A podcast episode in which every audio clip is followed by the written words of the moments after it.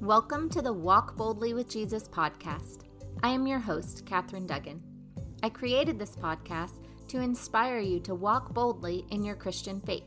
Each weekday, I will talk about Scripture and how these verses can relate to your everyday life. Spending time each day with the Word of God is a great way to fortify your faith. I'm so glad to have you along on this journey. Let's get started.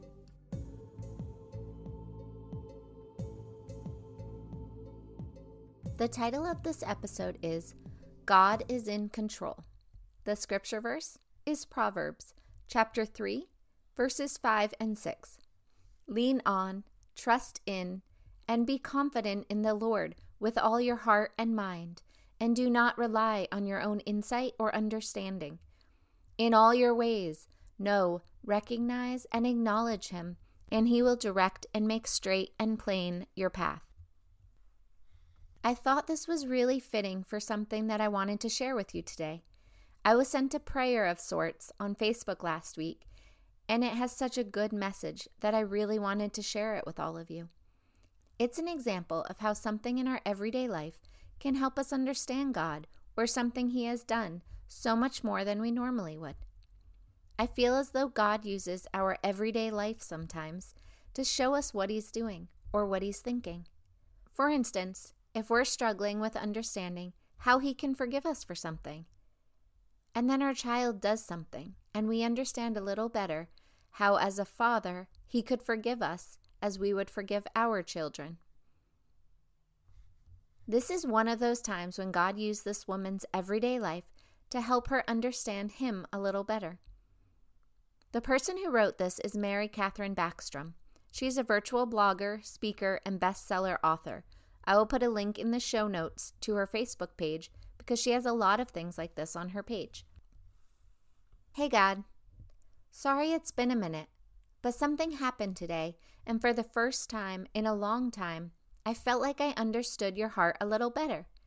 You probably already know why I'm talking, because, well, you are God.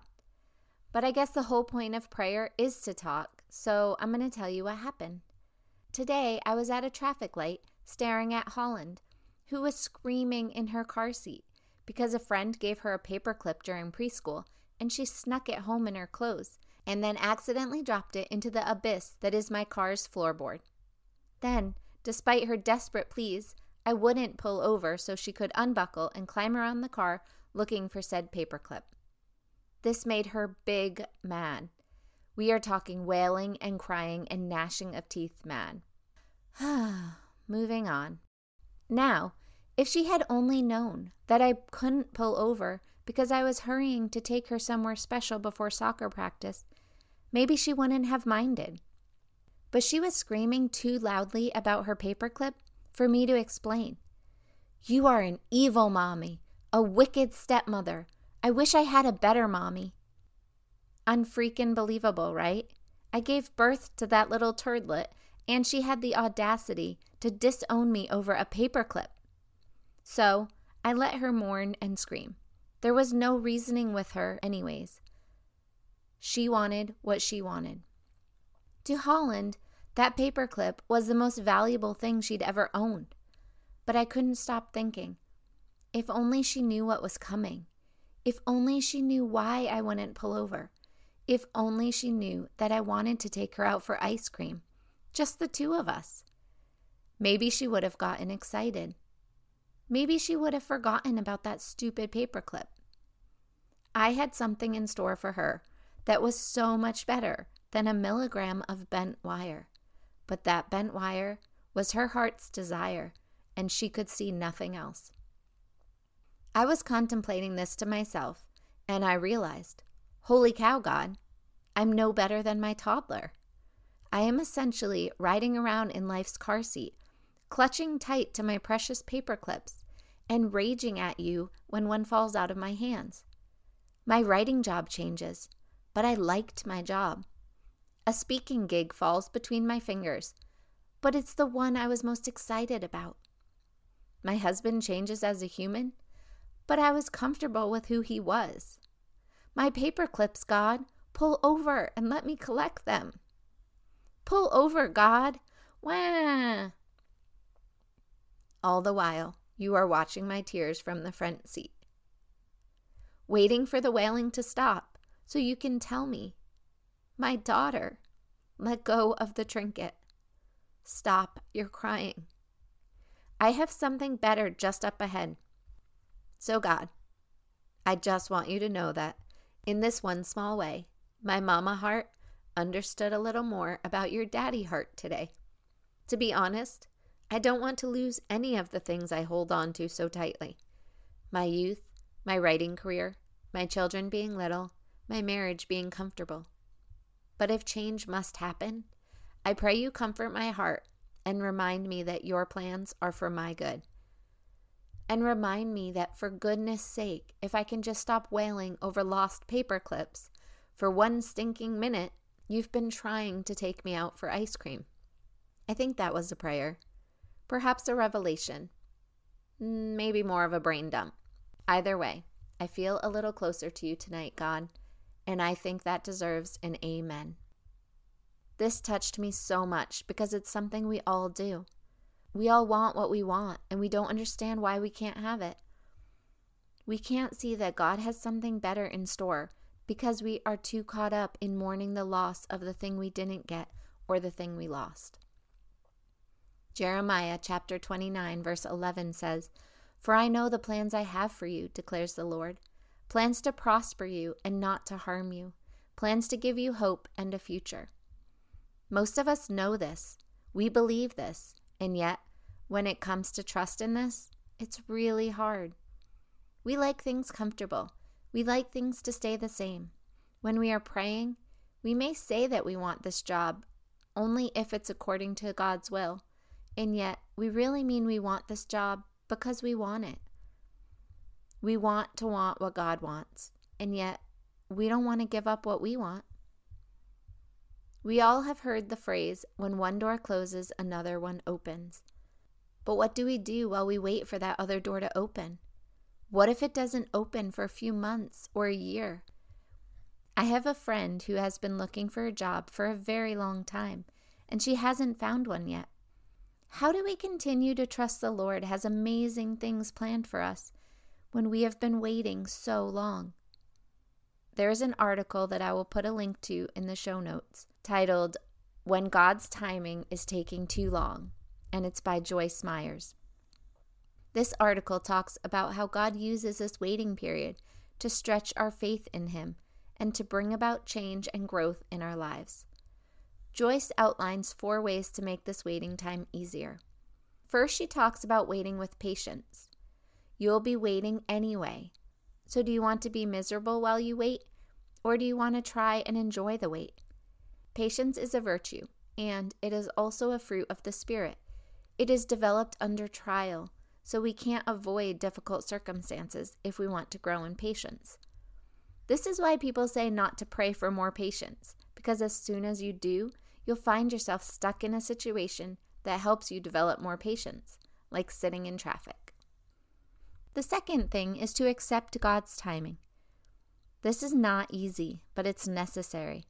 Joyce states that although it's frustrating, not knowing God's timing might be the thing that keeps us in the game. If we knew how long it would take, we might give up. Do you think the Israelites would have left Egypt if they knew they were going to wander around the desert for 40 years? Joyce said, We know that God's plan for our lives is good, and when we entrust ourselves to Him, we can experience total peace and happiness. The third thing she talks about is learning to rely on God. Proverbs chapter 16 verse 9 says, "The heart of man plans his way, but the Lord establishes his steps." And Proverbs chapter 20 verse 24 says, "Man's steps are ordered by the Lord. How then can man understand his way?" We don't always understand the way the Lord is leading us. It doesn't always make sense to us, and if we try and understand, we can struggle and get confused and frustrated. A better way is described in Proverbs chapter 3, verses 5 to 6. Lean on, trust in, and be confident in the Lord with all your heart and mind, and do not rely on your own insight or understanding. In all your ways, know, recognize, and acknowledge Him, and He will direct and make straight and plain your path. We try to figure everything out ourselves. Sometimes, oftentimes, we need to just lean in and trust that God has got this. He has always taken care of us in the past, and He will continue to do so. The last thing that Joyce talks about is from seed time to harvest time. Ecclesiastics chapter 3 verse 1 tells us, "To everything there is a season, and a time for every matter or purpose under heaven." We will not all be in the same season at the same time. We don't need to be jealous if someone else is enjoying harvest while we are still planting. We all go through the different seasons. They went through a season of planting before their harvest, and you will go through a season of harvest too. There was a lot more detail in this article, so I hope you will take some time to read the whole article. God is in control. We don't have to understand it all. We just need to learn to trust and to have patience while we wait. Our lives are like a mystery unfolding before our eyes. Who doesn't like a mystery? Dear Heavenly Father, I ask that you bless all those listening to this episode today. Lord, we love you and we know that you want the best for us. Help us to be patient and joyful while we wait for your timing. Help us to loosen our grip on the things we want and accept when you have something better planned for us.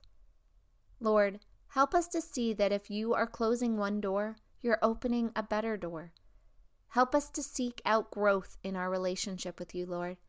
Help us to not avoid difficult situations, but instead enter them knowing you are with us and you are leading us to growth. We are so grateful for all you do for us. We love you, Lord, and we ask all of this in accordance with your will and in Jesus' holy name. Amen. Thank you so much for joining me on this journey to walk boldly with Jesus. I wanted to let you know about a change I'm making to the podcast starting next week. At the beginning of March, I'm going to start having Witness Wednesdays. We have all experienced God working in our lives. We need to talk about these experiences more. We need to share them with others. These miracles can be used for the glory of God, but only if we share them. We all have a story. Actually, we probably all have a lot of stories. So each Wednesday, instead of a regular episode, the episode will be about someone's witness statement about how God is working in their lives. If you would like to give me your witness statement, I would love to record it. You can email me at Catherine at findingtruenorthcoaching.com. I look forward to spending time with you again tomorrow. Have a blessed day.